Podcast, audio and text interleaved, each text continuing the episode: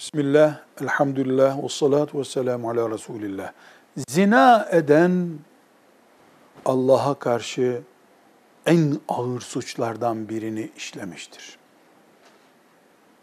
Ciddi ve ölünceye kadar korunacak bir tövbeyi yapmadıkça en batık durumda yaşamaktadır. En batık, en kötü, en günahkar insanlardan birisidir. Tövbe ederse, tövbesinde samimi olursa normal bir Müslümandır. Zina eden, o hataya düşen birisi tövbe etmedikçe temiz bir Müslümanla evlenemez.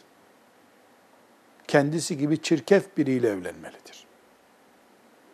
Tövbe ettikten sonra tövbesinde samimi olduğu sürece ahlaklı, zina etmeyen Müslümanla da evlenebilir. Zina etten zina ettiğiyle evlensin, yuvarlanıp gitsinler anlayışı yanlıştır. Zina edenler önce tövbe edip temizlensinler, evlenecekse ondan sonra evlensinler.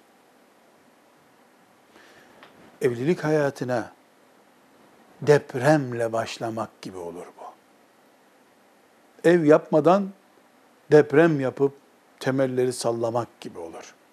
Önce tövbe. Tövbe etmedilerse veya biri etti öbürü etmediyse birbirlerinden kıyamete kadar uzak kalmalıdırlar.